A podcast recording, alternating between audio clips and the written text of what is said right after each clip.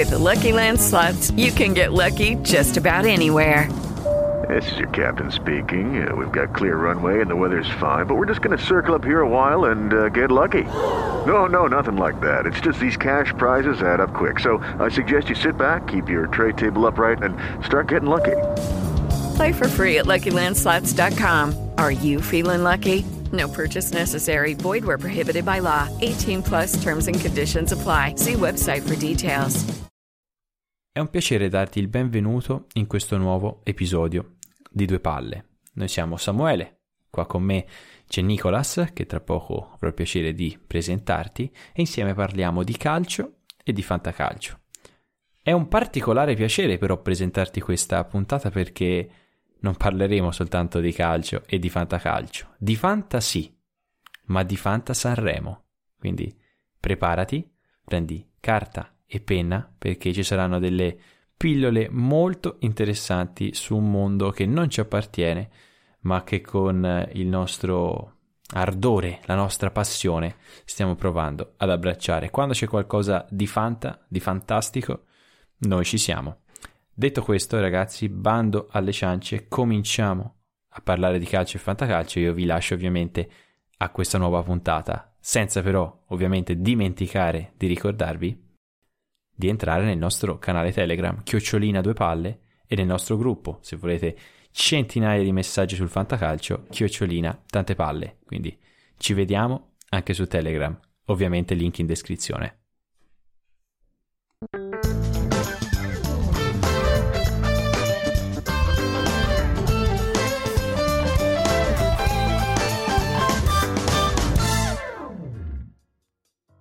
Carissimo Nicolas, questa settimana c'è il turno infrasettimanale, ma non è comunque l'evento della settimana. So benissimo, perché Nick, allora te lo dico.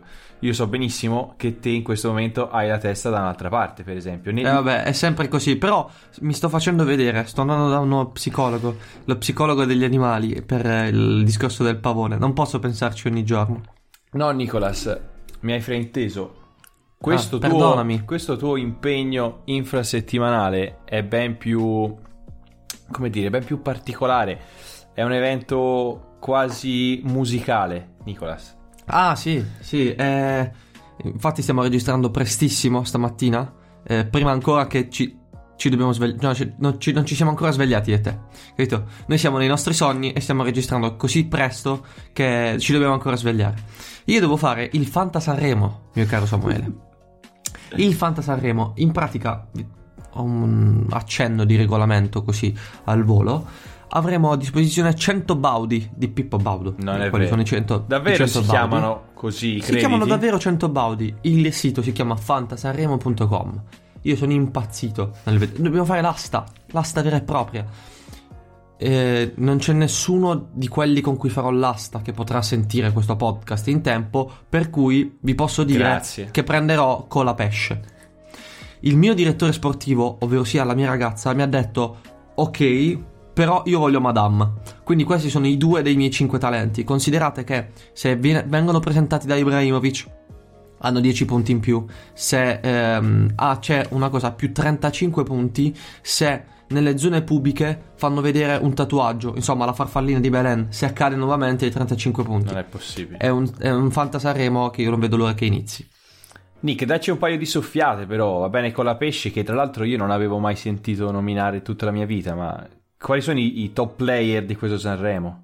I top player di questo Sanremo, a quanto pare, a quanto dicono le quote, potrebbero essere Fedez e la Michelin, ma soprattutto questi Colapè. Non so se sono uno, se sono due, se sono 17, se hanno una pescheria, non so niente, perché ho sentito da Manfredi su Clubhouse l'altro giorno che stavamo facendo la stanza su gli ultimi consigli di formazione, ecco, la nostra marchetta Clubhouse, e ha detto: ragazzi, giocatevi Colapesce, perché Colapesce potrebbe vincere.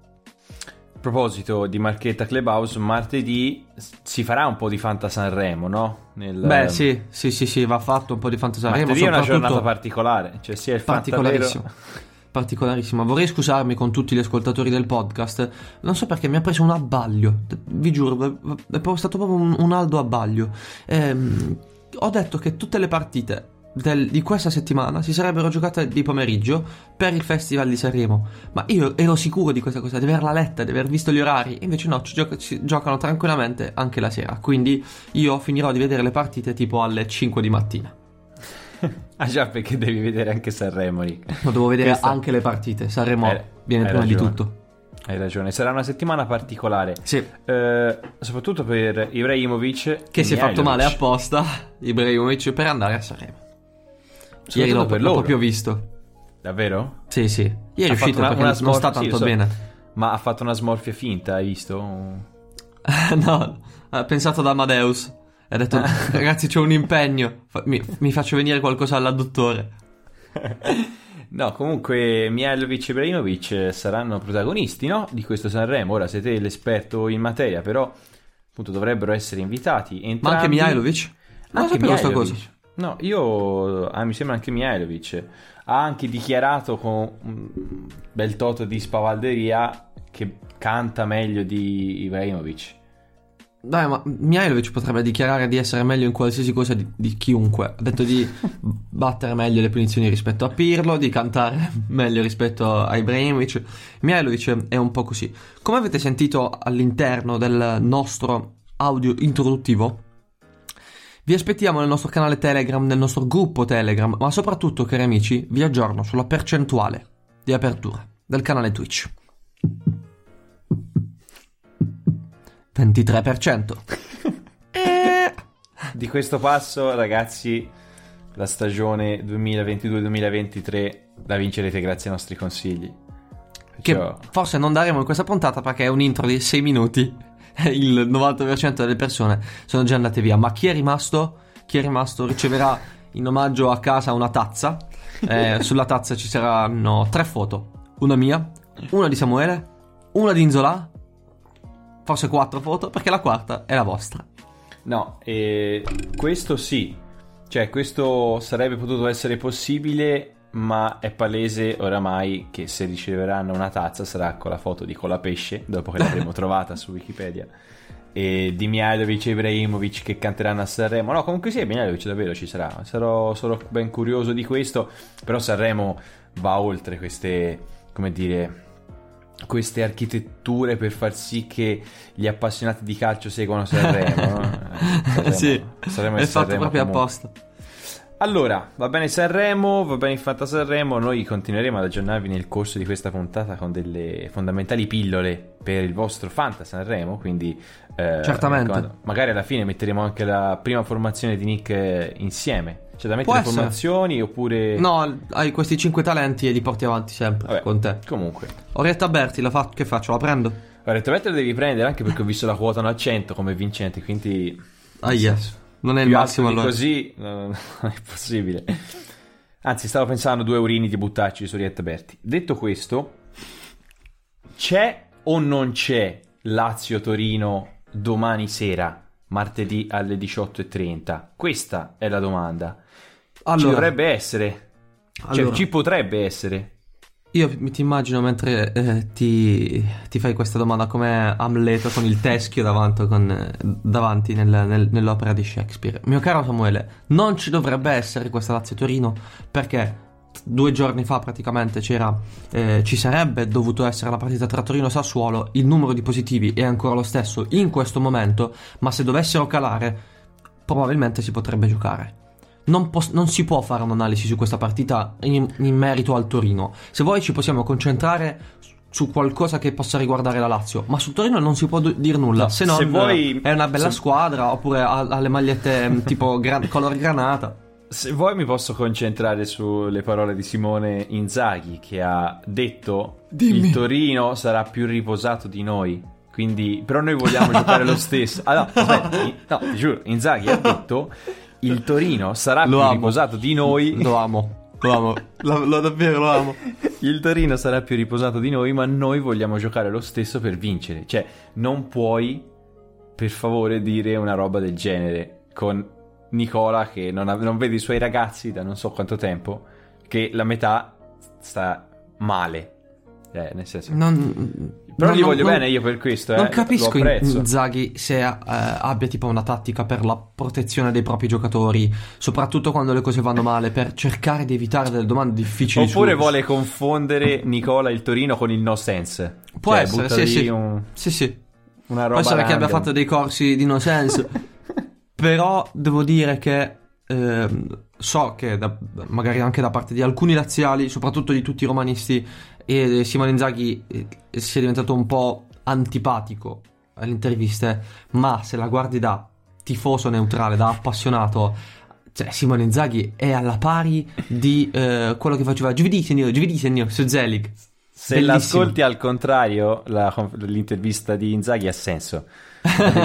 O l'ascolti al contrario, mi sa che fa così lui, però vabbè, o ci arriva troppo presto e quindi comunque credo di prendere Bugo, perché invasione di Morgan durante l'esibizione è più 100, c'è questa cosa, quindi scherzaci che... potrebbero fare una roba per... sarebbe un sogno, magari hanno fatto pace e lo fanno apposta. Detto questo, vai Pavone, raccontaci le tue nefaste avventure di questa settimana. Nefaste sì, nefaste no, nefaste ni, diciamo. Benvenuti ragazzi alla rubrica del Pavone. Questa settimana è andata molto bene, non per la quantità di nomi che sono stati azzeccati dal nostro Pavone che è qui con me e che sto accarezzando, guardate che bella coda lunga che ha, ma perché quelli che sono stati presi sono polposi. Partiamo da un ragazzetto cieco, mi dispiace per lui, di 190 centimetri, ovvero Antonin Barak. In arabo Barak significa benedici e lui ci ha baraccato, ci ha benedetto con il suo +3 in Verona-Juve 1-1. Perché questo ragazzo danese deve parlare arabo? Nico. No, è cieco. Ah, è cieco. Però è arabo. È un ragazzo arabo che non vede. Chiariamo le cose per piacere, il Pavone non si può interrompere. Il favore non si può interrompere. Vabbè, l'altro, il secondo grande consiglio, e qua tu mi dirai qualcosa, sì ma non vale eccetera eccetera, è Emmanuel Gyasi. Non vale, palese. No, adesso spiega. Allora, abbi coraggio di spiegare. Spiego. Sapete bene, cari ascoltatori di questo meraviglioso podcast, il Pavone pavoneggia anche il podcast, sapete bene che ci sono i consigliati e gli osservati speciali. I consigliati sono quelli su cui noi assumiamo responsabilità, onori e oneri. Gli osservati speciali, quelli che, come dice Samene, tu non li consigli, se fanno schifo, vabbè. Se invece vanno bene, non ci si può vantare più di tanto. Io me ne vanto un po'. Okay. I potenzialmente devastanti chi sono? No, i potenzialmente devastanti io non li conosco, non sono nella mia famiglia di consigli. Sono miei, sono i vari Lasagna quando gioca nell'Udinese, Deulofeu al fianco di Llorente. Vai, ecco, tu hai queste brutte fisse, Mr. Grey. Allora, per quanto riguarda Emmanuel Gyasi, la sua doppietta, ieri guardandole esultare ho detto ma questo è proprio un giocatore predefinito di FIFA. Non ha un'esultanza particolare, fa soltanto l'esultanza con il pugno, un urlo classico, niente di che. Anche per lui, così come per Damsgaard, bisogna sapersi vendere. Poi l'ho sentito parlare e ho detto ragazzi, ma questo parla meglio di Immobile in italiano. Sono andato a vedere, mi sono documentato e lui è nato a Palermo, quindi lui è italiano a tutti gli effetti, poi è vissuto dai 4 agli 11 anni in Ghana e poi è tornato in Italia, zona Torino. E quindi lui è più italiano di noi, solo che ovviamente mi ha colpito, ecco, l'intervista, più che altro perché veramente sembrava un letterato rispetto a tanti tipo Verratti, Immoccico, che noi conosciamo. Poi abbiamo detto, parlando del Cagliari di Semplici, ecco, un problema per Semplici potrebbe essere Lico Giannis. Bam, espulso Lico Giannis, quindi bene. Samu, in Inter Genoa, guarda, ti dico una cosa, rimetterei addirittura Andanovic, porta inviolata. Questo però diciamo che era semplice perché, e ci arriveremo, il Genoa con l'Inter, riconoscendo la forza della squadra, ha fatto addirittura turnover. Ci arriviamo. E poi arriviamo ai nostri errori e proviamo ad espiare le nostre colpe e i nostri peccati.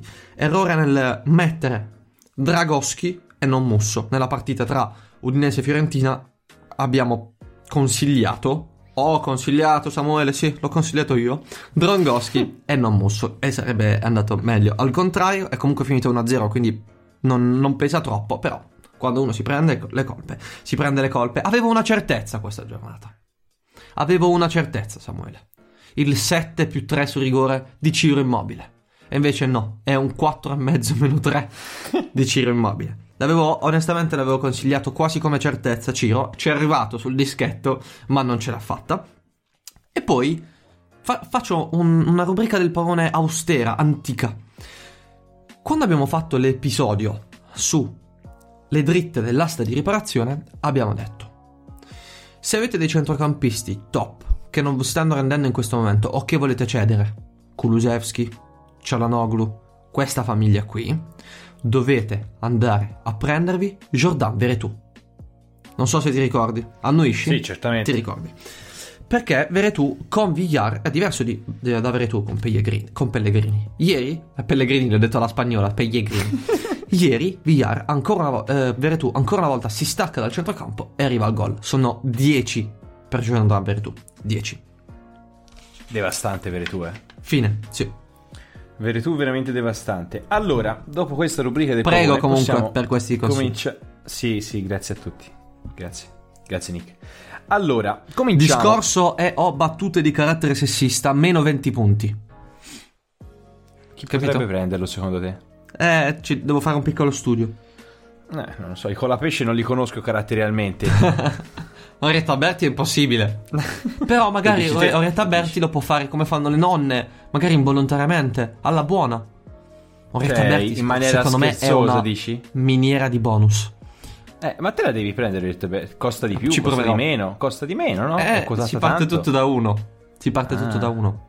Ah, non c'è una quotata di più e quindi devi... no, lo facciamo in 5 all'asta, 5 per 5 25. Ok, è l'asta. Vabbè, no, io farò quello classico contro il computer e perderò miseramente contro tutti. Lazio-Torino molto ovviamente non si giocherà, però un commentino sulla partita della Lazio va fatto. Sì, insomma, si può fare. Questione Immobile che non segna da 4 partite, ma anche Lazio in generale, non ci si può basare soltanto su Immobile, anche se ovviamente in attacco la Lazio è Immobile dipendente. Contro il Bologna, che abbiamo detto più volte non essere forte come il Bayern Monaco, non di molto, però... È vero, sì, perché Barro è equivalente a Sané, se vogliamo. Bravo, un po' più debole del Bayern Monaco. Ci sono stati più residui fisici, un po' di stanchezza, o più residui mentali dopo la batosta? Sicuramente mentali di più che fisici, però c'è anche da dire che quando non gira, perché contro il Bayern ti capita che addirittura Acerbi, che è quello su cui tu punti tutto il tuo sistema difensivo, ti fa quell'autogol che non piglia la palla. Giochi contro il Bologna subito dopo, hai il rigore dopo i 10 minuti e lo sbagli. Comunque nel primo tempo, oltre il rigore, la Lazio, che poi ha subito il gol su quel mezzo tiro poi riparato da Reina, ha avuto 3 grandi palle gol nel primo tempo, 2 sprecate da Correa, è arrivato al tiro Marusic, ha prodotto. Il secondo tempo è andata molto male, ha segnato addirittura Shimbalayé nel Bologna, quindi quando succede tutto questo, insomma, non si può che dire è un momento no. Si riprenderà la Lazio? Io credo di sì. Credo che la Lazio si possa riprendere, perché è fuori dalla Champions, a meno di clamorose elevato alla N, e N sceglietelo voi, purché non sia a 0, perché sennò qualcosa elevato a 0 fa 1. Clamorose sorprese in Champions League, difficile che il Bayern ne subisca 4 in casa. Si deve concentrare sul campionato. La Lazio, tra l'altro, non avrà la partita contro il Torino molto probabilmente, e avrà subito Juventus-Lazio nell'altra giornata, nella 26esima, per cui è un momento complicato. Sì, la Lazio ci arriva in un momento complicato, ma io credo che abbia tutte le forze per rialzarsi, abbia tutte le forze per regalarci gli ultimi 10 partite di campionato al massimo del livello, considerando che ci sarà anche l'Atalanta al massimo del livello, il Napoli al massimo del livello, la Roma, ci sono tutte lì. È uno spettacolo, quest'anno è uno spettacolo. Peccato che lo scudetto è già deciso, altrimenti sarebbe uno spettacolo.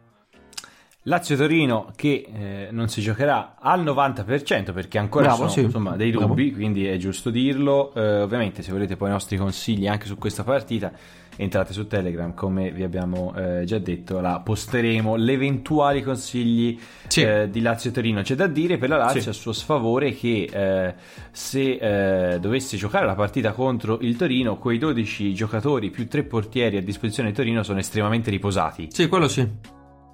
La prima o seconda partita, questo dipenderà anche da Lazio-Torino, di questa giornata dovrebbe essere martedì sera, Juventus-Spezia. Ti chiedo un giudizio veloce, che non può essere positivo ovviamente, sulla partita della Juventus contro il Verona. Non può essere sicuramente positivo, ma lo abbiamo detto l'altro giorno e lo ripetiamo perché secondo noi, perché ne abbiamo parlato e anche tu approvavi il mio ragionamento aggiungendo anche qualcosa, mancano le tre tisane del centrocampo, anzi le tre tisane della regia, coloro che sono i calmanti della manovra. Il primo è Bonucci, il secondo è Artur e il terzo è Quadrado. In più, se ci mettiamo l'assenza di Dybala, l'assenza di Morata, poi Chiellini e Bonucci, cioè Chiellini che non fa mai male, ecco, la Juventus non deve cercare alibi nella partita con il Verona. Però è anche vero che se sei in difficoltà contro una squadra che sta crescendo fisicamente come il Verona, che ha tutti gli effettivi in campo, che sta bene mentalmente, che è libera e che quindi può fare la partita che vuole sempre e comunque, anche contro la Juventus, ti giri verso la panchina e trovi Di Pardo, trovi Wesley, per carità, giovani, ragazzi che comunque sono nella Juventus. Ma... Hello, it is Ryan, and we could all use an extra bright spot in our day, couldn't we? Just to make up for things like sitting in traffic, doing the dishes, counting your steps, you know, all the mundane stuff. That is why I'm such a big fan of Chumba Casino. Chumba Casino has all your favorite social casino style games that you can play for free anytime, anywhere with daily bonuses. That should brighten your day a little. Actually, a lot. So sign up now at chumbacasino.com. That's ChumbaCasino.com. No purchase necessary. VGW Group. Void where prohibited by law. See terms and conditions. 18+. With the Lucky Land Slots, you can get lucky just about anywhere. This is your captain speaking. We've got clear runway and the weather's fine, but we're just going to circle up here a while and get lucky. No, nothing like that. It's just these cash prizes add up quick. So I suggest you sit back, keep your tray table upright, and start getting lucky. Play for free at LuckyLandSlots.com. Are you feeling lucky? No purchase necessary. Void where prohibited by law. 18+ terms and conditions apply. See website for details. Una cosa e ti giri e trovi Dybala, una cosa e ti giri e trovi Di Pardo. È un momento complicato per la Juventus in questo campionato straordinario per le condizioni. Ci voleva, per la squadra che poi deve andare a vincere il campionato, un po' di fortuna nella combinazione degli infortuni. C'è chi, come l'Inter ad esempio, li ha avuti tutti all'inizio, quando anche tatticamente le cose non stavano andando bene. L'Inter poi ne ha risentito in Champions, probabilmente è anche stato quello uno dei fattori per cui l'Inter non è riuscita ad andare troppo bene in Champions. Però una volta che è arrivato in campionato, quelli sono gli 11, nessuno si sta infortunando, nessuno sta andando male, perché è tutto fatto per bene in questo momento. C'è anche un pizzico di fortuna, ma è tutto fatto per bene. Il Milan ha avuto tanti infortuni, è piano piano riuscito a compensare perché c'era chi andava e chi tornava dall'infermeria. La Juventus in questo momento ha questo problema, in più non si esprime bene, perché comunque gli 11 che vanno in campo sono 11 di buon livello, non di altissimo livello, perché c'era Ramsey, che tu dicevi bene dopo la partita l'altro giorno, ci sta prendendo in giro, cioè per forza ci sta prendendo in giro, perché Ramsey non può essere questo, ma non per altro, non per la nomea, ma perché sono 369 partite con l'Arsenal, con più di 60 gol. Lui o ha perso il talento, cioè quelli di Space Jam li l'hanno rubato, oppure la questione non si spiega, soprattutto perché, e qui ci metto in mezzo ancora la mia ignoranza perché a questo punto non capisco nulla, Pirlo dice è uno dei giocatori più intelligenti con cui io abbia mai lavorato. A me Ramsey piaceva tantissimo all'Arsenal, non so cosa può succedere a un giocatore in così poco tempo con un trasferimento. In teoria doveva anche, diciamo, alzargli la carriera, perché l'Arsenal in questo momento, lo sappiamo tutti com'è, naviga nelle zone molto tristi della classifica in Premier League. Sicuramente Ramsey è più bravo quando deve coprire meno metri, perché non è un giocatore di corsa. E che cosa intendo per coprire meno metri? Qualcosa che spesso accadeva all'Arsenal con squadre più piccole, perché Ramsey era all'Arsenal quando l'Arsenal era ancora una mezza istituzione in Inghilterra, adesso purtroppo viaggia tra la prima e la seconda parte della classifica. Quando sei in una squadra di questo tipo, stai costantemente nella metà campo avversaria e giri intorno all'area di rigore. Che cosa ha sempre saputo fare Ramsey? Inserirsi, scambiare e inserirsi. Però cosa significa? Che se tu provi a scambiare e ad inserirti e perdi palla, sei lì con tutti gli 11, quindi riaggredisci subito, probabilmente non la recuperi sempre, ma perlomeno tutti insieme si corre bene e si corrono meno metri individuali. Nella Juventus invece i reparti sono sfilacciati, non c'è un grado alto di apprendimento di ciò che vuole Pirlo, un po' magari per i troppi impegni, perché ci si allena poco effettivamente, un po' magari perché Pirlo deve capire, un po' soprattutto per la questione dell'infortunio. C'è stato un mini dibattito a fine partita tra Pirlo e Padovan di Tutto Sport. Ho sentito. Per la questione ruoli di Chiesa e Bernardeschi. Infatti Padovan ha chiesto a Pirlo a fine partita se secondo lui i due ex giocatori della Fiorentina hanno giocato contro l'Hellas Verona fuori ruolo. Pirlo ha detto invece che loro, secondo lui, erano tra i pochi giocatori ad aver giocato nel proprio ruolo. Che ne pensi di questo mini dibattito? Ho sentito anche una questione relativa ai terzini, cioè che Dragosin secondo Padovan potesse fare il terzino. Pirlo sostiene di no, ma qua siamo veramente nei dettagli, Samu. Cioè Bernardeschi Pirlo lo sta addirittura recuperando. Questo è un ragazzo che è stato acquistato per 40 milioni dalla Fiorentina 3 anni fa. Il suo valore di mercato in questo momento è nullo, non si è dimezzato, forse è stato diviso per 10 probabilmente. Adesso Bernardeschi vale sui 6-7 milioni considerando anche il Covid. Pirlo sta cercando di recuperarlo mettendolo in una zona in cui il suo compito è limitato e quindi può sbagliare meno, può essere aggredito meno mentalmente. Per quanto riguarda Chiesa a questo momento non si può pensare di criticare, perché è l'unico che in ogni istante della partita ci mette quel qualcosa in più, e quel qualcosa in più è sempre l'aggressività, è sempre la presenza temperamentale. Quella fa sempre la differenza.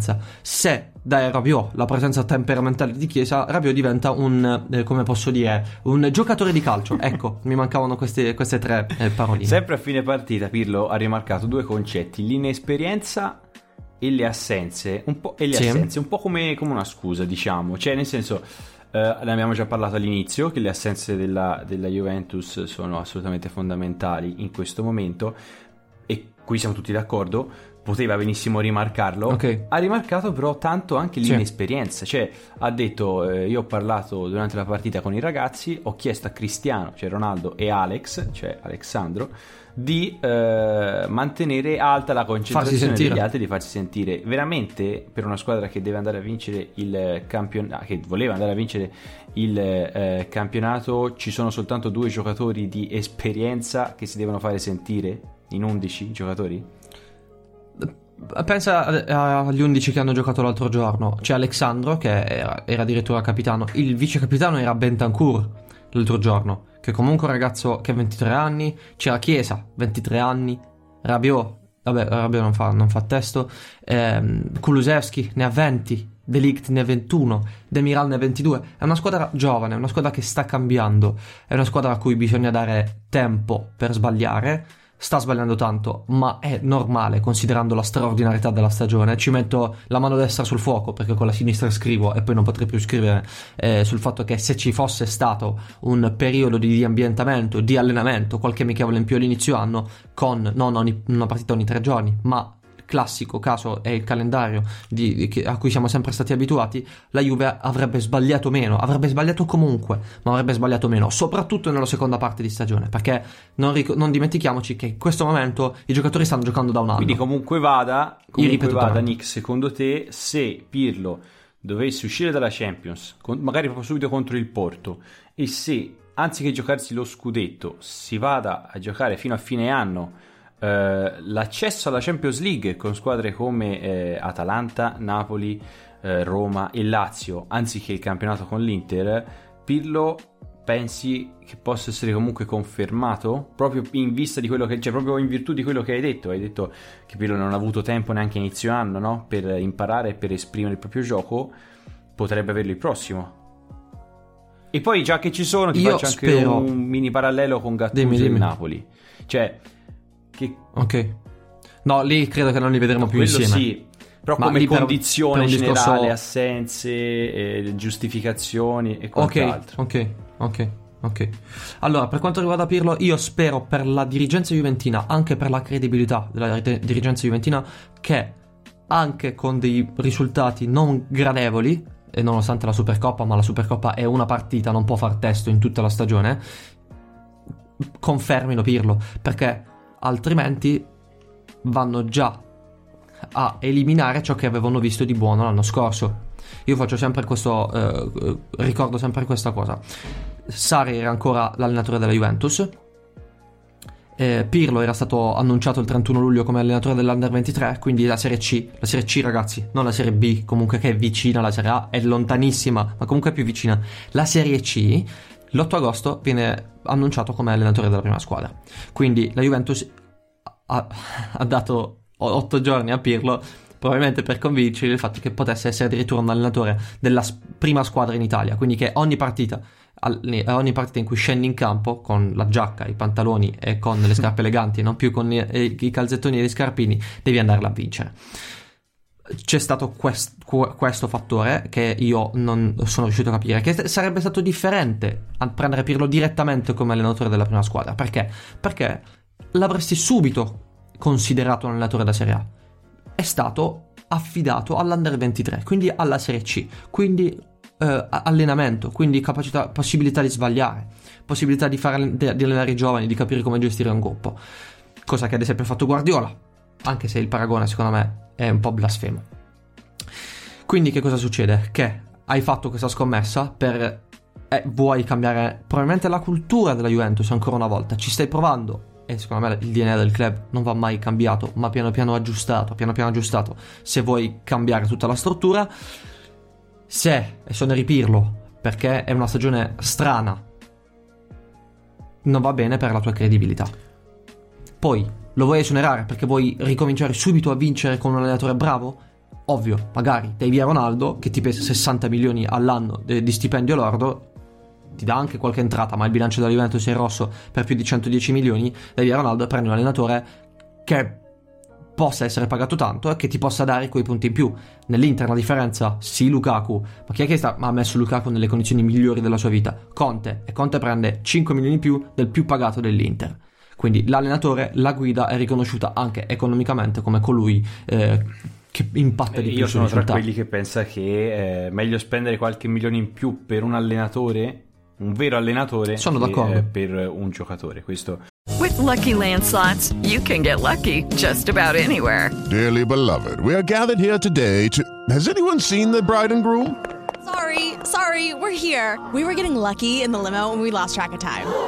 No, Lucky Land Casino, with cash prizes that add up quicker than a guest registry. In that case, I pronounce you lucky.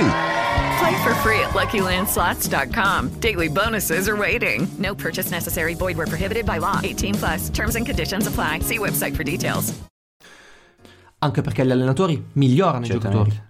Ed è difficile che avvenga il contrario. È più difficile, è più raro che avvenga il contrario. Può succedere. Ma ci sarebbero delle robe interessanti che ho trovato, anche molto verosimili sul calciomercato.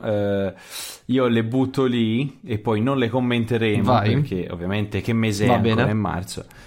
Allora, è un po' presto. Dybala al PSG e Icardi alla Juve. Prima roba che ho trovato. La seconda, Marcelo alla Juve. Marcelo quanti anni ha adesso? Basta Marcelo alla Juve, non se ne può più. Sono 19 anni che leggo Marcelo, era al Fluminense e diceva Marcelo alla Juve. Marcelo ha fatto un enorme passo in avanti verso la Juve quando Alexandro ha deciso di placcare Ronaldo nella partita contro il Porto, perché se non erro è un 1988, quindi ne fa 33 quest'anno. Era un classico parametro. Comunque, della caso, Juve è marzo, è marzo, quindi la lasciamo perdere. Mi avevi chiesto su Gattuso e credo che tu voglia, da grande conduttore, condurmi a Sassuolo-Napoli. Allora, per quanto riguarda Gattuso, io non posso non fare riferimento alle assenze. È tornato ieri quel ragazzino che ha fatto 131 o 132 nella storia del Napoli, il miglior marcatore della storia del Napoli, torna, segna e Napoli vince. Era Napoli-Benevento, è facile? No, non è facile Napoli-Benevento, perché l'andata il Napoli ha avuto difficoltà, perché il Benevento l'altro giorno ha fermato la Roma, perché il Benevento ti fa giocare male, spezza la partita e allora devi trovare continuazione e ritmo. E per una squadra che mentalmente non è stabile, come il Napoli, per tutto ciò che è successo, la vittoria di ieri vale 3,2 punti, quel 0,2 è per la difficoltà. Visto che non ti farò boscare i consigli di Juventus Spezia, nonostante tu ci proverai per tutta la puntata, giustamente, qualche nome, perché partiamo innanzitutto una brevissima cosa sullo Spezia. Spezia che sì, dopo il pareggio per 2-2 contro il Parma, un ottimo pareggio comunque per lo Spezia per come si era messa la partita, avrà come prossima partita il Benevento. Quindi non dico potrebbe succedere la stessa cosa che è successa con il Genoa che affrontava l'Inter e in questa giornata affronterà la Sampdoria, ma dico che sicuramente se c'è una partita allo Spezia deve andare a vincere, quella contro il Benevento. Questo nonostante la condizione in questo momento della Juventus. Detto questo, qualche nome al Fanta tra Juventus e Spezia. Per Juve Spezia? Ok, è entrato Onzolà nella partita contro il Parma. È entrato e ha preso delle randellate da Gagliolo sulle costole. Non incredibile come non sia stato espulso Gagliolo, e sia stato soltanto ammonito per proteste, neanche per il fallo. Abbiamo considerato Gyasi ed è andato bene. Maggiore sta molto bene e con i suoi inserimenti potrebbe dar fastidio, però io non me la sento di consigliare. Anche perché Maggiore è squalificato, quindi dovrebbe essere squalificato in teoria. Ah, ma io ho detto che sta molto bene. E della Juve? Per quanto riguarda la Juve, che se avete qualcuno mettetelo, insomma ragazzi, andare a specificare su Juve Spezia, obiettivamente se dobbiamo farci le pippe mentali su Juve Spezia è un po' complicato Juve uscirne. Si può pensare anche di farsi qualche pippone, però giustamente i giocatori che sono in campo in questo momento, io penso a parte Rabiot e Bentancur che sono l'anti-fantacalcio per eccellenza, si possono pensare di mettere nei vari ruoli sicuramente. Ramsey ha preso 6 nella partita contro il Verona, lo sai? Ramsey ha preso una sufficienza nella partita contro il Verona. E De Ligt, che non ha mai, e dico mai, fatto girare la sagna, mai, ha preso 5,5. Non ci possiamo fare niente. La vita è strana, non ci possiamo fare niente. Sassuolo-Napoli, visto che l'abbiamo accennato, Sassuolo che è effettivamente riposato e non come il Torino, dobbiamo dirlo, noi come due palle dobbiamo prendere questa posizione. Il Napoli porta inviolata per 4 partite di fila in casa in Serie A, questa volta giocherà fuori casa contro, io penso, un ottimo attacco come il Sassuolo, quindi la musica sarà diversa, però questo è un ottimo segnale per la difesa del Napoli che giocherà contro Sassuolo, Bologna e poi avrà 3 partite non molto semplici contro Milan, Juventus e Roma. Questo deve essere il momento per il Napoli di trovare un po' di continuità. Anche perché è fuori dalle coppe, quindi magari può farlo realmente, potrebbe rientrare qualcuno. Concentriamoci proprio sul Napoli, già che siamo partiti da qua. Qualche nome per il Fanta? Ho 2 nomi per questa giornata per il Napoli e vanno tutti sulla catena di sinistra e sono Insigne, visto bene, è in forma, e l'altro è Fauzi Gulam che sta tornando, che è un giocatore diverso dal Gulam pre-infortuni, perché ha avuto 2 rotture dei legamenti del crociato. Può vivere ancora una volta un momento buono perché il Napoli lavora tantissimo di reparto e lavora tantissimo sulle catene, e quando Gulam è aiutato dalla mezzala di riferimento, è rispettato da Insigne che gli lascia spazio per andare accentrandosi, Gulam si trova nella sua tazza di tè. Insigne allo stesso tempo, sentendosi rispettato da Gulam e supportato da Gulam, si sente retro vintage zona 2015-2016 con Maurizio Sarri, quando Insigne arrivò a 16 gol. La questione in questo momento mi piace. Certo, non c'è Lozano che va a finalizzare alcune incursioni di Insigne, però io Insigne lo consiglio comunque. Quelli di sinistra, ecco, per dirla alla Johan Cruyff. Come sta Mertens? Chi ce l'ha, come l'hai visto? Mertens, chi ce l'ha lo può mettere, l'ho visto subito bene, subito aggressivo, subito all'interno della partita. Non è un giocatore che dà mai segnali di cedimento, non è un giocatore che con il linguaggio del corpo lo vedi scocciato, che sbuffa, anche se un compagno ne sbaglia un passaggio va subito ad applaudire, è un leader. Al Napoli mancava questo. Parlando invece del Sassuolo, che effettivamente come abbiamo detto è riposato, Sassuolo che con una difesa del Napoli comunque sta trovando un po' sempre di più una centratura, comunque ha un grande attacco. Non ci sarà nuovamente Koulibaly perché si è fatto espellere per una ragazzata nella partita contro il Benevento, e in quell'espulsione, non so se hai visto il secondo fallo in particolar modo, in quell'espulsione lì c'è tutto il Benevento, perché Koulibaly lì vuole andare a prendere la palla in scivolata da dietro, ma era nettamente sulla palla perché Letizia l'aveva spostata e non era perfettamente allineato con la direzione della palla, e quindi non era perfettamente davanti a Koulibaly, quindi Koulibaly aveva la vista bella aperta sulla palla. Cosa succede? Che Letizia, al posto, il Benevento perdeva 2-0, al posto di controllare la palla e provare a partire in contropiede perché il Napoli era tutto sbilanciato in avanti, mette il corpo davanti a Koulibaly. In questo modo Koulibaly non va più a prendere la palla, ma prende il ginocchio sinistro di Letizia, secondo giallo giusto, espulsione. Questo per dire che cosa? Che è il primo pensiero dei giocatori del Benevento. Questa è la cosa che mi infastidisce, non il giocare in modo attendista, non è quello, perché è l'antisportività. A me questo non piace. È solo questo, volevo dire. Sì, l'abbiamo capito, questo tuo mini accanimento contro il Benevento di quest'ultime puntate. Benevento che in questo momento, ma non soltanto il Benevento ovviamente, anche altre squadre, la Fiorentina, lo stesso Spezia, che comunque viene sempre ricoperto giustamente di complimenti con questo Cagliari e quest'ultima vittoria, la vittoria del Torino proprio contro il Cagliari, e poi l'ultima partita non si è ovviamente giocata. La questione salvezza rimane sempre interessante, comunque rimarrà penso interessante fino alla fine. Sì. Per il Sassuolo, per collegarmi al discorso che non ci sarà Koulibaly, quindi probabilmente saranno Maximovic e Rachmani, che le hanno fatta una benina con la Juventus, ne hanno fatte 2-3 male tra Granada e l'ultima in campionato, per cui io con Ciccio Caputo ci proverei. Con Berardi, se lo avessi, lo schiererei, e se volessi un 6 Streminzito potrei andare su Locatelli, però su Locatelli una situazione un po' complicata, perché se il Napoli sta bene tecnicamente, lì è una zona in cui ti fanno correre a vuoto. Parliamo quindi di Atalanta-Crotone, che si giocherà mercoledì alle 20:45. Nick non potrà vederla perché ovviamente c'è Sanremo, ma noi non la potrò vedere in diretta, saremo qui per raccontare. Ah, la guarderai la notte? Ma cosa dici? Cioè, la notte no, però la mattina presto sì. Ma saprai i risultati oppure no? Davvero? Non mi interessa, dipende. Cioè, io spero di non saperli, ma ad esempio succede che su un gruppo WhatsApp si parla di quello, di che cosa è successo, e quindi magari lo so, ma non mi cambia niente per poi quando la vedo. Sta per uscire l'autobiografia di Gosens, per come sta giocando la comprerò molto volentieri.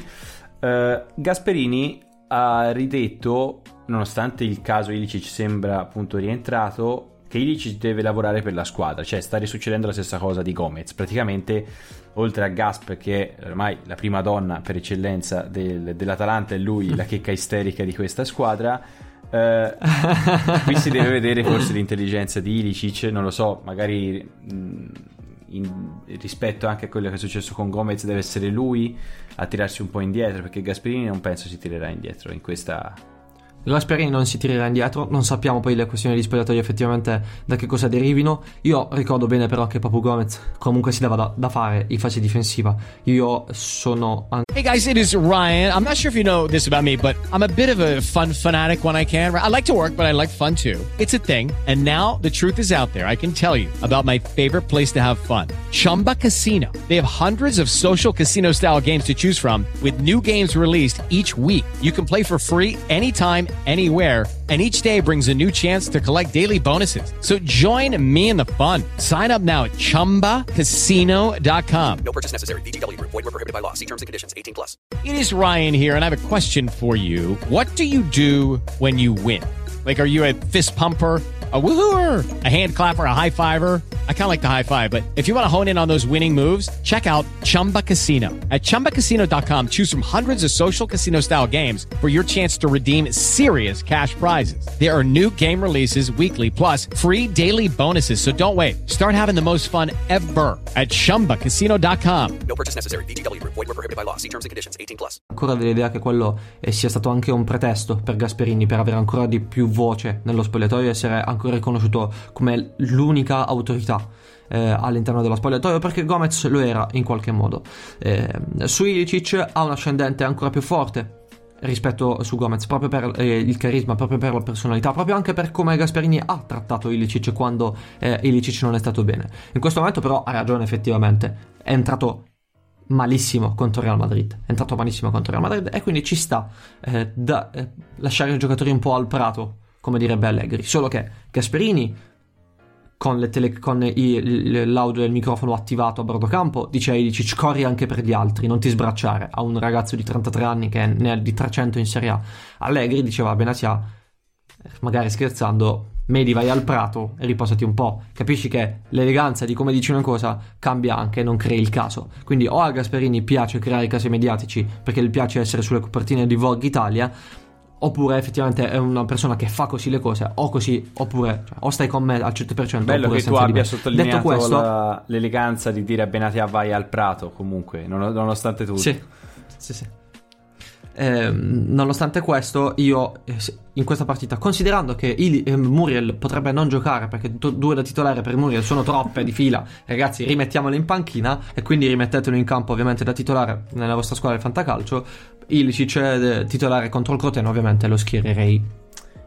Per il resto è semplice, ecco. Voglio dirti, mio caro Samu, e questa secondo me è una cosa che dobbiamo introdurre, dobbiamo dare aggiornamenti sulle nostre rose del fantacalcio, sulle nostre leghe, perché è bello, ci sono delle storie come la mia, quella di ieri, che possono interessare i nostri ascoltatori. Allora, nel nostro gruppo Clubhouse, nella nostra stanza Clubhouse di Due Palle, abbiamo parlato di un mio dubbio. Ero indeciso fra Keita Balde e Ilicic. Chi ho messo? Brozovic. Ho messo il centrocampo a 5 e non ho messo nessuno dei due. Mi è andata bene perché Brozovic ha preso una bella sufficienza. Ma soprattutto io avevo il portiere del Torino, Sirigu, quindi un 6, non più porta inviolata, Samu, perché nel mio regolamento in realtà nell'altra lega c'è la porta inviolata, in quello normale, nell'altra lega, se un giocatore non gioca, quindi al 6 politico, non ha anche la porta inviolata, giustamente. Quindi ho detto, vabbè, ma se al fantacalcio non rischi quando si può rischiare, vuol dire che ti manca qualcosa, non puoi essere lì in vetta. Quindi non ho messo Sirigu e ho messo Samir Handanovic. Mi è andata bene, 6+1. Ma soprattutto avevo due giocatori con il 6 politico in difesa, Singo e Muldur. Ne ho un altro io, che sarebbe Tolian, perché ho il Tolian Muldur, che è il 2 per 1 per la titolarità. Però ho detto, non posso mettere 3 difensori su 4 che hanno il 6 politico, non farò mai modificatore difesa più 3. Per cui faccio questa giocata, ci provo, magari uno fa l'assist all'altro, metto Mele e Robin Gosens. 7+1, 7+3. Il Gosens è un attaccante, sì, ormai. Infatti non era un mio 4, non era 4-5-1, era un 4-4, era un 3-5-2 con Gosens messo in attacco praticamente idealmente. E quindi sono riuscito a vincere questa partita contro il terzo in classifica. A te, velocemente, com'è andato? Io sto male perché in questo momento ho visto i risultati di questa giornata proprio mentre stavi parlando, quindi non ho potuto ovviamente concentrarmi sulle tue parole per la tale sofferenza che sto provando in questo momento, perché io sono primo ad entrambi i fantacalci, soltanto che in uno dei due, in cui avevo un centrocampo particolarmente interessante, ero a più 12 sul secondo, Nick.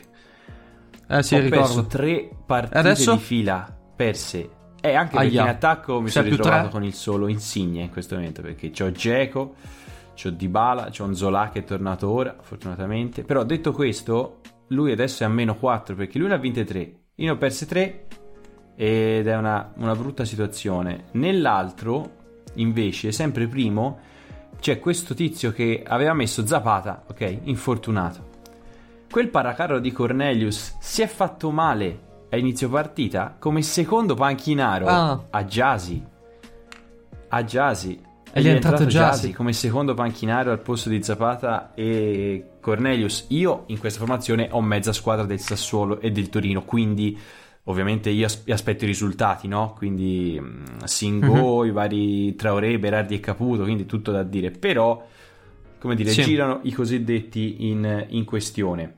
Torniamo a parlare di Atalanta-Crotone, perché una domandina veloce te la devo fare, perché si parla di turno infrasettimanale, a me torna in mente la Champions e io ti chiedo, tira fuori la palla di cristallo e dici in esclusiva su Due Palle chi va in Champions quest'anno.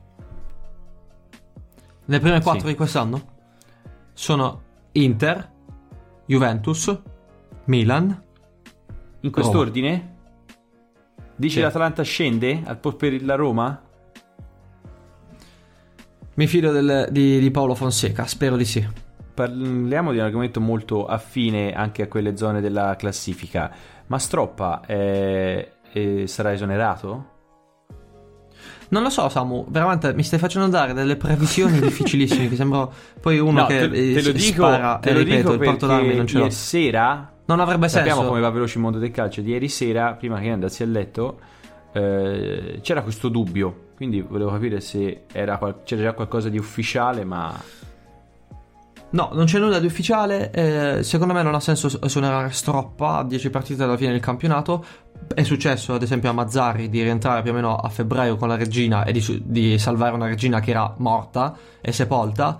Effettivamente il Crotone non ha troppi punti di distacco, però se viaggi a 13 punti in 23 partite, quegli 8 punti li fai in 4 campionati, per cui sembrano pochi ma in realtà sono tantissimi. Quindi molto probabilmente mi dirai che per quanto riguarda il fantacalcio stesso discorso per Juventus Spezia, sì. A maggior ragione direi per Atalanta Crotone, è impossibile, sure.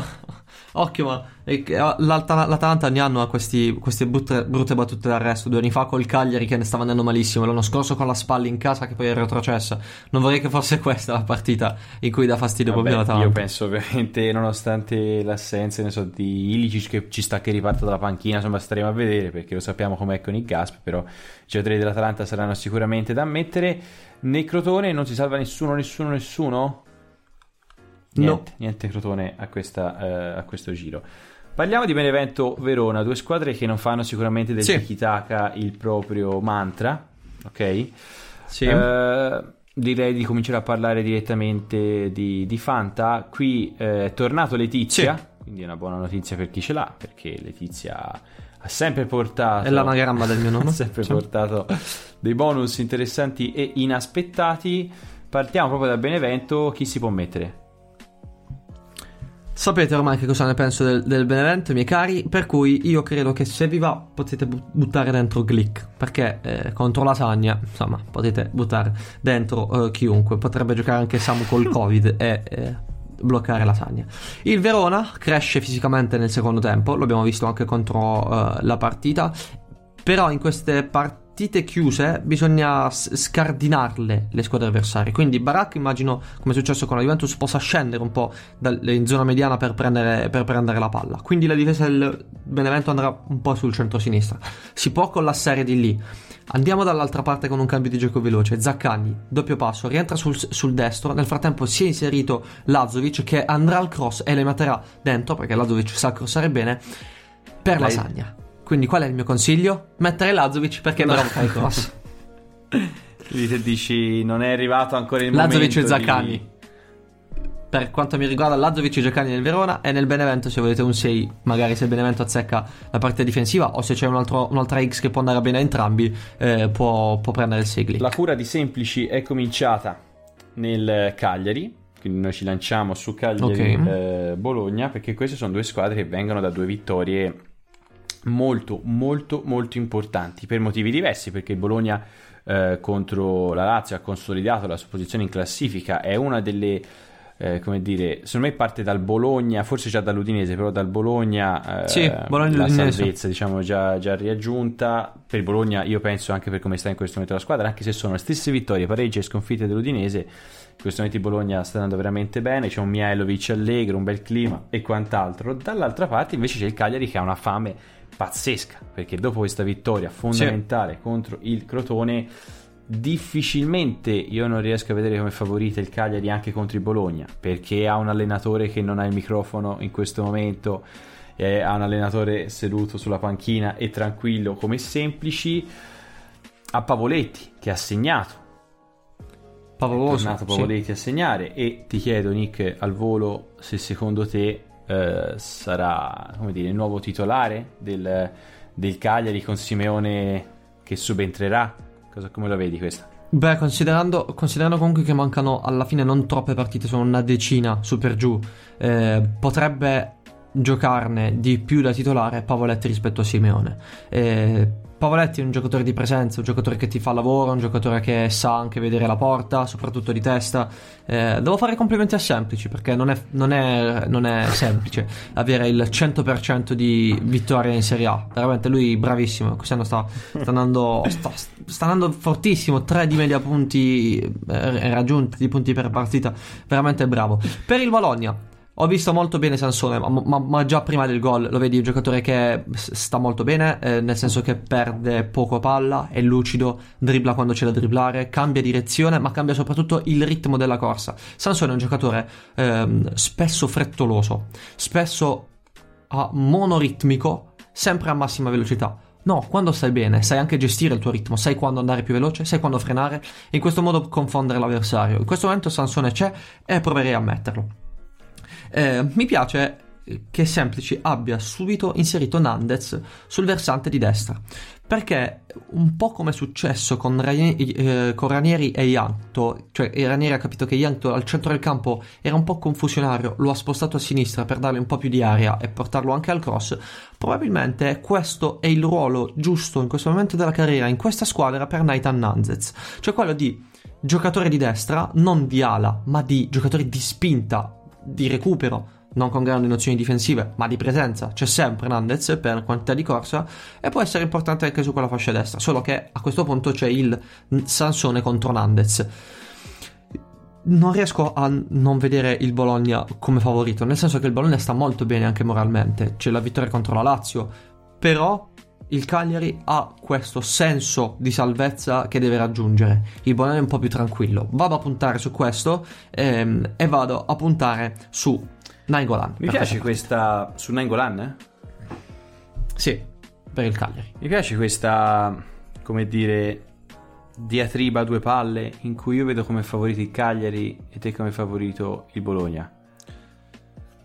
Sì, perché ti ho detto soltanto per il periodo di forma, però comunque poi ho detto che per la differenza di motivazioni ci può essere quello scatto in più del Cagliari. Non sono uno che spera che il Cagliari da un certo momento capito, in poi, come è successo. Te vedi meglio il Cagliari e il Bologna? Ah, io vedo meglio il Bologna. Però come dici, okay, come motivazioni, dal punto di vista calcistico, le motivazioni possono fare una grande differenza in questo momento della stagione, in cui il Bologna magari, se deve dare il 106%, arriva al 99%, il Cagliari al 102%, 103%, 104% ci arriva. Andiamo avanti con Fiorentina-Roma, direi. Andiamo avanti con Fiorentina-Roma. Fiorentina mai 2 vittorie di fila quest'anno, un dato raccapricciante per quanto riguarda la Fiorentina. Un Pradè, ha detto lui stesso, incazzatissimo anche per la scorsa partita contro l'Udinese. Questa Fiorentina tuttora, con tutte le squadre che abbiamo già menzionato, rischia ancora la Serie B?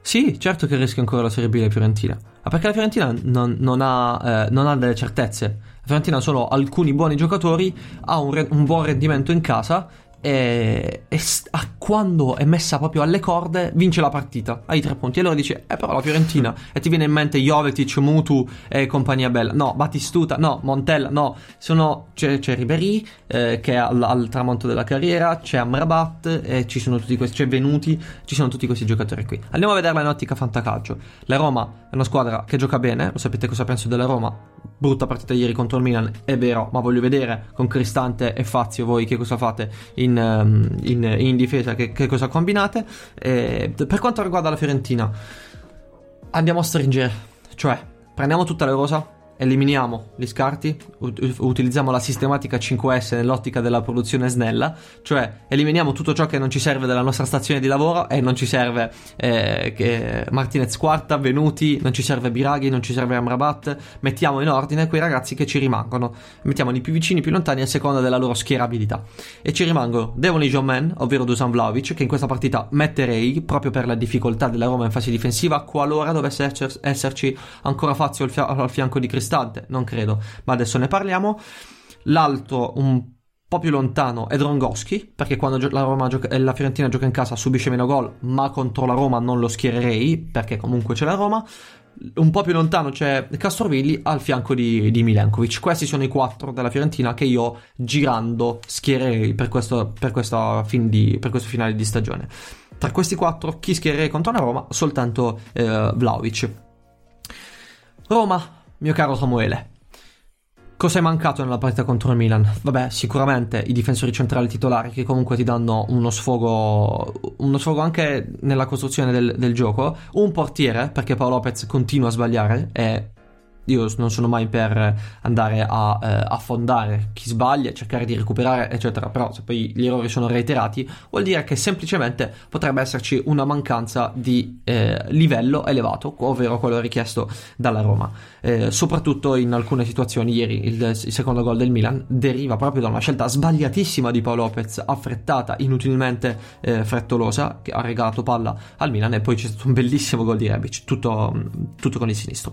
Detto questo, difesa a 3, tu hai Cristante centrale, hai Manci e hai Fazio sul centro sinistra. Cosa significa che hai Fazio sul centro sinistra? Immaginatevi, voi siete il giocatore di piede destro che dovete andare a fare delle chiusure con il sinistro sulla linea laterale sinistra, quindi dovete fare 25 metri sulla sinistra per andare a chiudere di sinistro. In più avete un esterno che è Spinazzola, quindi non è che vi copra più di tanto in quella zona lì. Non è come avere un Darmian che magari ti rimane vicino e col guinzaglio un po' lo tieni lì e sta tranquillo.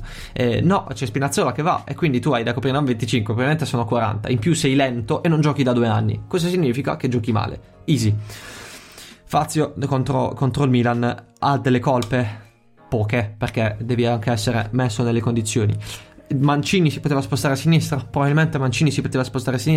ma se un giocatore sta bene in una posizione non ha senso spostarlo e cambiare tutti. Li ho visti particolarmente male entrambi i due centrali laterali della sì, Roma ieri. Sì, anche Mancini ieri non ha fatto una buona partita, ma più dentro il gioco della Roma sicuramente, ma anche lui singolarmente, individualmente non ha fatto una buona partita. Per la partita invece contro la Fiorentina abbiamo un po' di scelta, perché va bene, Mkhitaryan si schiera, Pellegrini si può schierare, Veretout ancora si schiera. Eviterei quei giocatori un po' marginali, perché la Fiorentina in casa ti fa giocare un po' male, quindi eviterei il Karsdorp e andrei un po' più sulle certezze. Ecco, do un'idea. Per quanto riguarda la Roma, in questo momento ha dei problemi, perché Borja Mayoral contro le grandi squadre, o le squadre che ti fanno giocare male, o le squadre che ti pressano, insomma, tutte le partite tranne contro il Crotone, si scioglie come neve al sole. È una sua caratteristica il fatto di essere un po' morbido in questo momento della carriera. Magari, spero per la Roma che possa migliorare. Avere un decentravanti finto, basso, che si possa spostare, che possa andare a dialogare, che possa permettere l'inserimento dei centrocampisti, come sta succedendo con Veretout, o anche degli esterni come Pedro, potrebbe essere una soluzione della Roma da adesso in poi, e mi è salito il caffè, che potremmo vedere. Mi piacerebbe tanto, anche perché credo che Fonseca sia molto intelligente e troverà delle soluzioni. Non dico che troverà la mia soluzione, perché mi direi a questo punto più intelligente di Fonseca, non è assolutamente così, però dico che credo che possa trovare delle soluzioni alternative in questo momento dell'assenza di Dzeko, voluta anche un po' da Fonseca, perché lo ha accantonato ma si è fatto male, perché Borja Mayoral, che appunto si scioglie come neve al sole, e speriamo in questo Pedrito. Questo puoi continuare a dirlo quando Fonseca non ci ascolta, però giustamente in questo momento manteniamo, insomma, i nostri ruoli con umiltà e tutto quello che ne consegue. E a fine puntata ho ancora una volta una proposta di cambio regolamento. Davvero? Mio caro Samuele, non aspetto altro, però ci arriviamo. Salterei a pie pari discorso su Genoa-Sampdoria, però vabbè, dai, facciamolo, via. Contro l'Inter. Sì. Anche perché qui ho 3 nomi. Contro l'Inter, per quanto riguarda il Genoa, si era accennato, insomma, un possibile riposo, no, del Genoa. Però la mia domanda a questo punto è stato un riposo, diciamo, un po' di tutta la partita in generale, con un po' di turnover, o è stata soltanto una piccola pennichella iniziale di 33-34 secondi e basta? Proprio pennichella... Beh, profonda. Probabilmente però quei 34 secondi ti cambiano tutta la partita, perché poi non la recuperi più. Ma al di là di quello, capisci che l'Inter fa veramente paura quando le squadre piccole giocano contro l'Inter e hanno paura di fare turnover. Ci ha fatto gol talmente presto che alla fine mi sono reso conto che il Genoa, per pareggiare la partita a San Siro contro l'Inter, doveva vincere, perché era come se ripartisse da 0-0. Sì. Il Genoa doveva vincere contro l'Inter. sì. Il Genoa probabilmente, anche per il derby in vista dopo 4 giorni, ha optato per queste scelte. Ballardini comunque conosce i suoi uomini e ha pensato magari devo fare la partita della vita e contro l'Inter in queste situazioni, che so, perdo 1-0 nel finale, ma mi sono totalmente sfiancato per avere nulla. A questo punto giro un po' e provo ad andare al derby. Sai, si è sfiancato. Il discorso è che Perin, a forza di urli. Sì, Perin hanno portato poi via col ghiaccio. Bestialito Perin.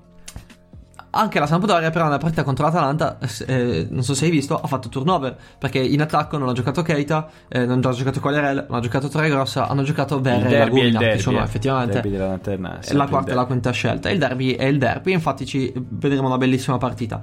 Ho un aneddoto su Tonino Lagumina.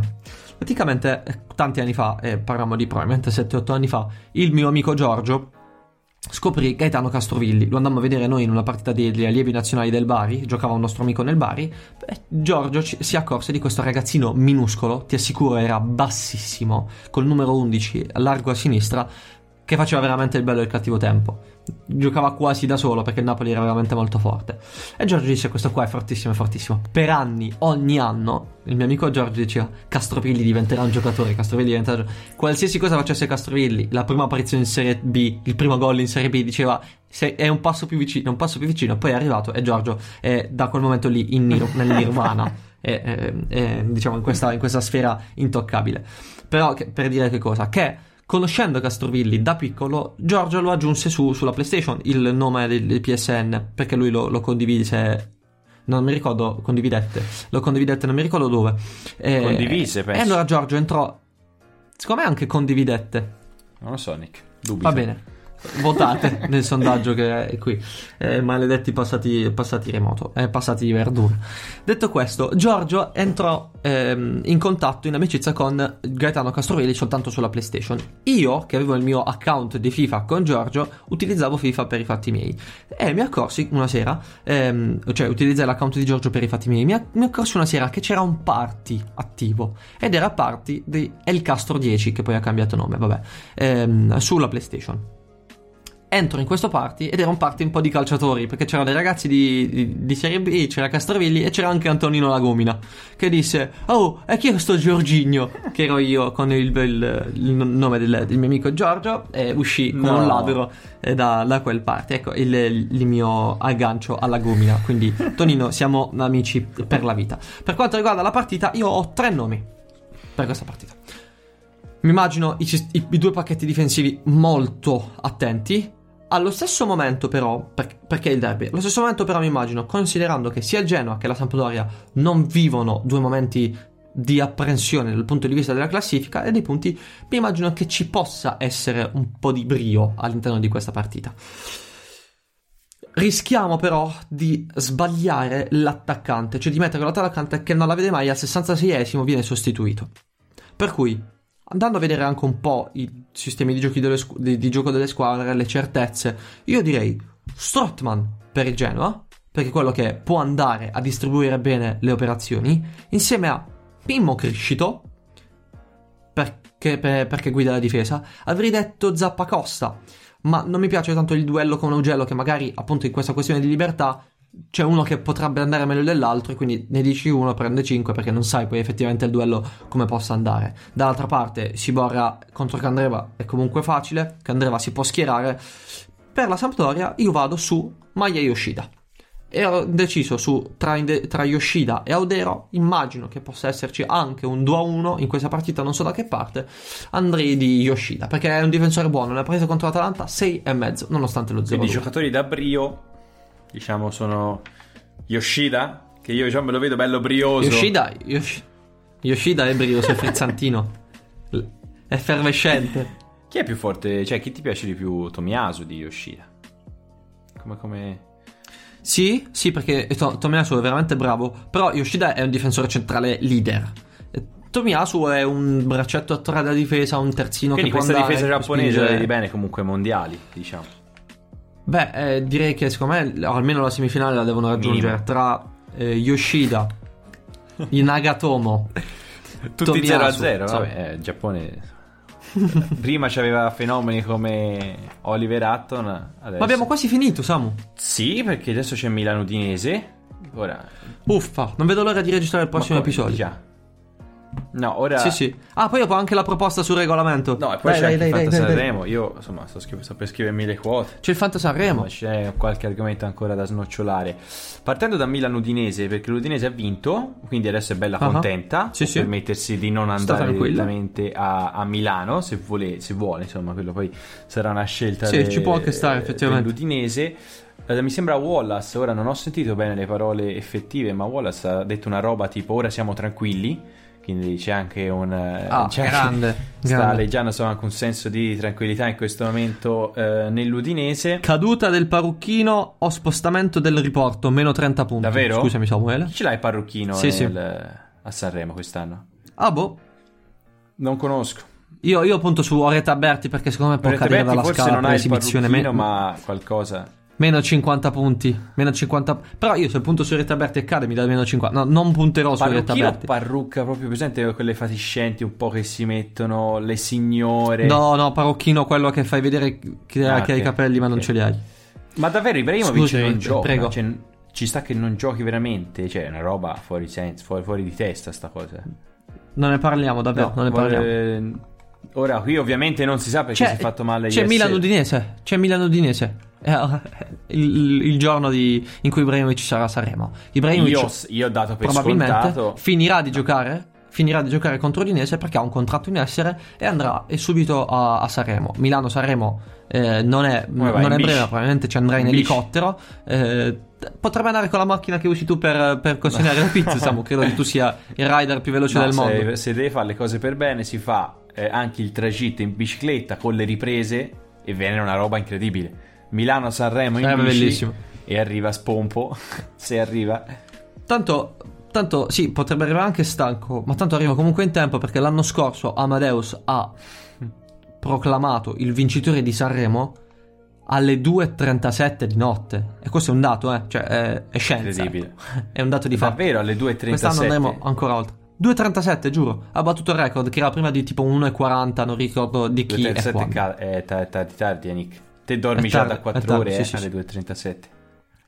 Anche di più. Molto spesso di più. Allora, Milano-Udinese, chi si mette?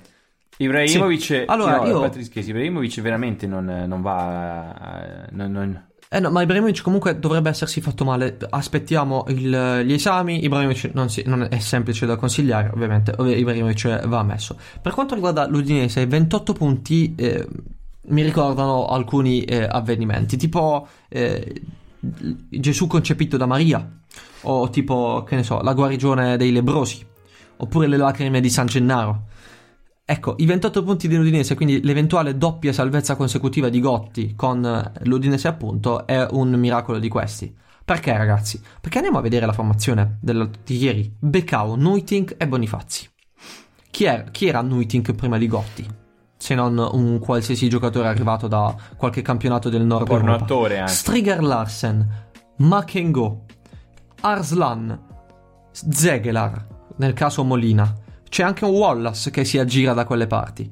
In avanti ieri hanno giocato Ilya Nestorovski e Fernandone Llorente, che per carità, grandissima carriera del Basco, però non ruggisce più, ormai abbaia e sembra un barboncino. Ma è normale, bello come non mai, perché bello rimane bello. Però insomma queste sono le questa condizioni. Squadra questo senza è il lavoro di Gotti. Questa squadra senza De Paul... Sì, questa squadra senza De Paul uguale. Crotone, per quanto riguarda il Milan, grandissimo primo tempo, ha giocato bene anche il secondo, è stato recuperato, poi è andato al gol con Rebic contro la Roma. Il Milan-Udinese, se avessi qualcuno del Milan li schiererei. Ma soprattutto, mio caro Samuele, ti voglio parlare di Fikayo Tomori, l'ex Chelsea, che in prestito, diritto di riscatto più o meno intorno ai 25 milioni. Io e te abbiamo detto, per l'asta di riparazione, sia se avete uno fra Chieri e Romagnoli, sia se non avete nessuno dei due, Tomori prendetelo, perché Tomori giocherà. Tomori sta giocando, perché ieri è stato lasciato in panchina il capitano del Milan, Alessio Romagnoli. Posto, Romagnoli. Si può dire anche giustamente perché ha giocato male. Non so se ha perso il posto, 3 partite non possono portare un giocatore non voglio dire simbolo, comunque riconosciuto all'interno dello spogliatoio, come anche il capitano, ad essere il sostituto. Cioè ci sarà tempo, i giocatori alcune volte vanno fatti anche riposare, è corretto. Romagnoli è un fenomeno, un talento? No, motivo per cui ha delle pause, non è discontinuo, per cui si può far riposare, soprattutto se hai tumori e non ad esempio Gabbia. Giovane, un buon giovane, niente di che. Sarà contento il nostro amico Marco su Clubhouse, ricordi? Sì, intanto non vedo l'ora di arrivare da Marco, perché dirà sicuramente Tomori. Quest'odio verso Romagnoli è bellissimo. Artista positivo al Covid-19 durante la settimana del festival, meno 50. Davvero? È grossa, sì. Perché mi ricordo prima avevi detto tipo chi era Morgan 35, Morgan che entra sul palco 35. No, se più 100 Morgan. Okay. Chi era più 35? Sì, Parrucchino? Morte durante l'esibizione, no, più 1000. Niche. Se muore qualcuno, però se hai Oretta Berti, che è quella che, diciamo, per probabilità, per statistica, per storia, potrebbe essere più vicina a quell'avvenimento lì, senza tirare niente a nessuno. Dio, no, è bellissimo. Ah, beh, dopo lo faccio, dai. Ma secondo te, ma queste sono le regole vostre o sono quelle ufficiali del Fanta? No, il Fanta allora dopo, ufficiale. Dopo mi ci metto. Non mi sa che mi scorderò di mettere la formazione a questo giro. Già lo sento, perché sarò lì martedì sera a mettere quella di Sanremo. Parma-Inter. Parma che non ce la fa, cioè proprio non ce la fa. Dovrebbe mollare, veramente mollare, perché non è possibile che si faccia rimontare da due squadre che sono Udinese e Spezia, che mai nella vita si sarebbero sognate di rimontare due gol.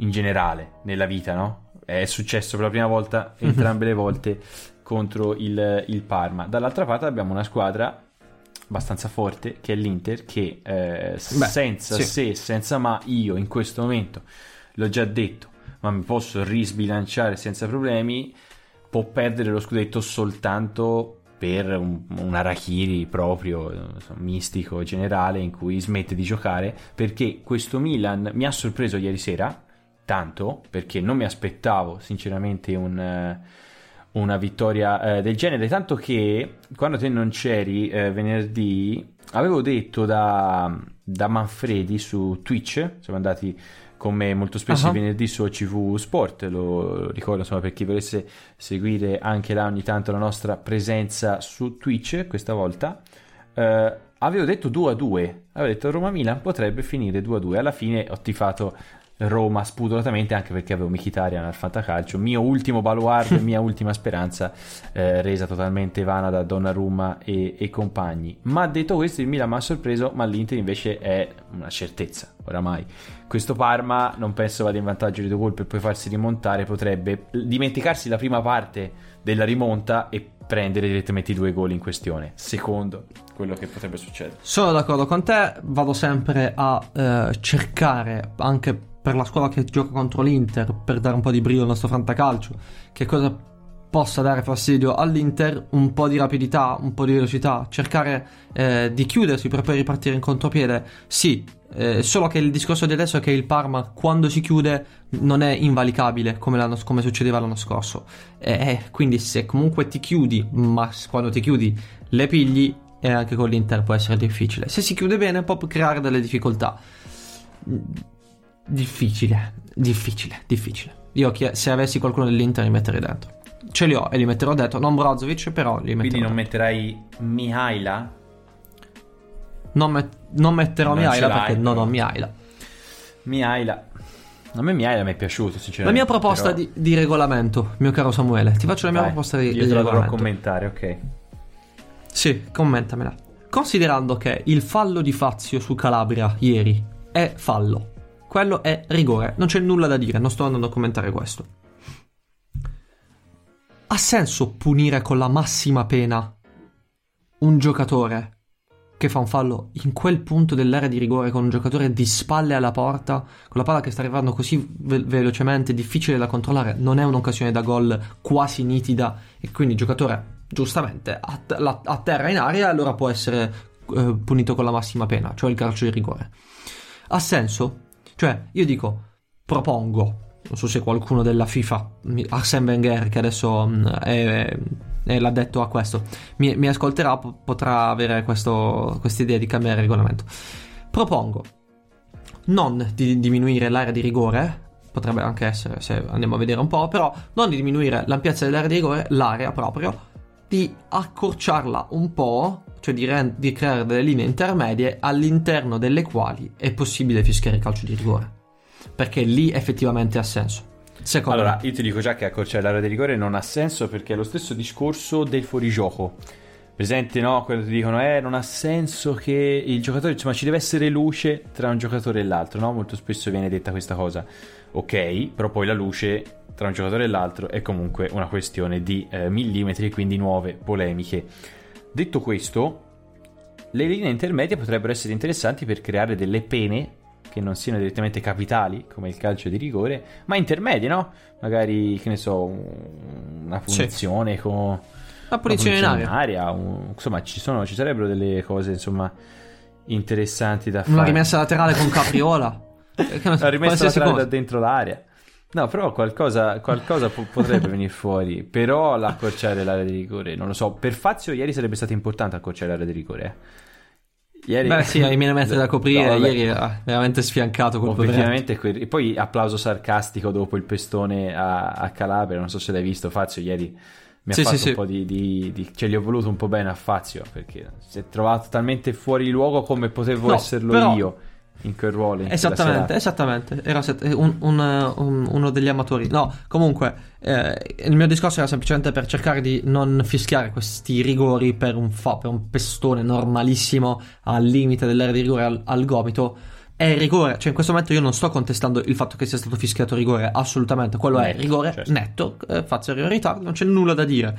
Vado sul concetto, ha senso che quella lì diventi una netta occasione da gol, la massima occasione da gol come rigore, cioè che se non sei neanche bravo a tirarli, ma semplicemente il portiere si butta dall'altra parte con un passaggio hai segnato. Ecco, la sto banalizzando, Però ecco, questo è il senso. Bene. Allora adesso parliamo di cose serie che molto non siano bene. Il calcio, sì. Ma prima di lasciarci un ultimissimo paio di pillole sul Fanta Sanremo, perché ok, noi vi abbiamo spiegato insomma tutto quanto, andate a cercare su internet. Bellissima questa marchetta senza senso al Fanta Sanremo, cioè mi piace tantissimo, cioè vorrei farlo più spesso. Discorso pro femminismo +10. Quindi Levante, se ci fosse stata, sarebbe stato... Allora, molto semplicemente, buono, però... fatta Sanremo, ci sono dei nomi più importanti degli altri. Io non conosco, cioè non sono un esperto, devo essere sincero. Mi baso su delle quote, va bene? Si può scommettere sul Fanta Sanremo, cioè sul vincitore di Sanremo, insomma. Colapesce. Occhio, perché la squadra potete farla soltanto entro oggi. Sì? Non domani?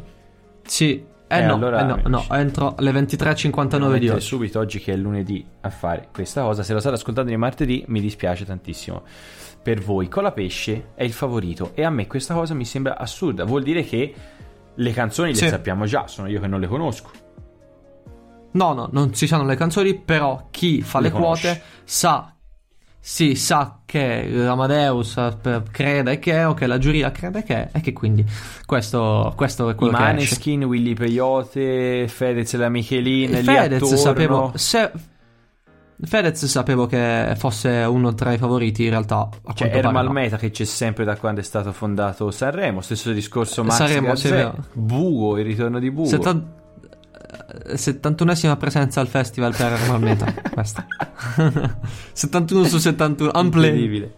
Orietta Berti invece è il fanalino di coda, quella diciamo da quella che porta anche le nonne a vedere continuare a vedere Sanremo. Eppure nonostante questo non è tra le favorite. C'è Malika Ayane, che poi c'è anche il premio della critica, e il premio della critica ha delle quote ben diverse da quelle del vincitore.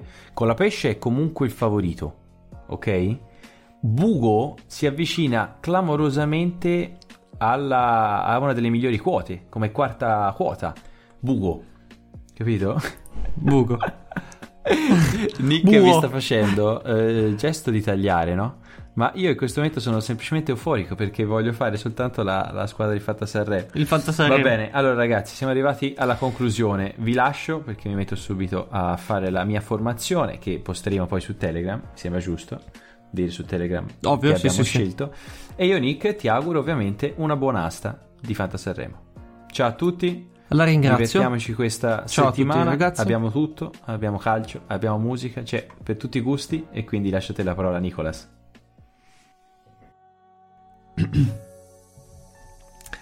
It's a little bit funny, this feeling inside. I'm not one of those who can easily hide. I don't have much money, but boy, if I did, I'd buy a big house where we both could live. Put Zola.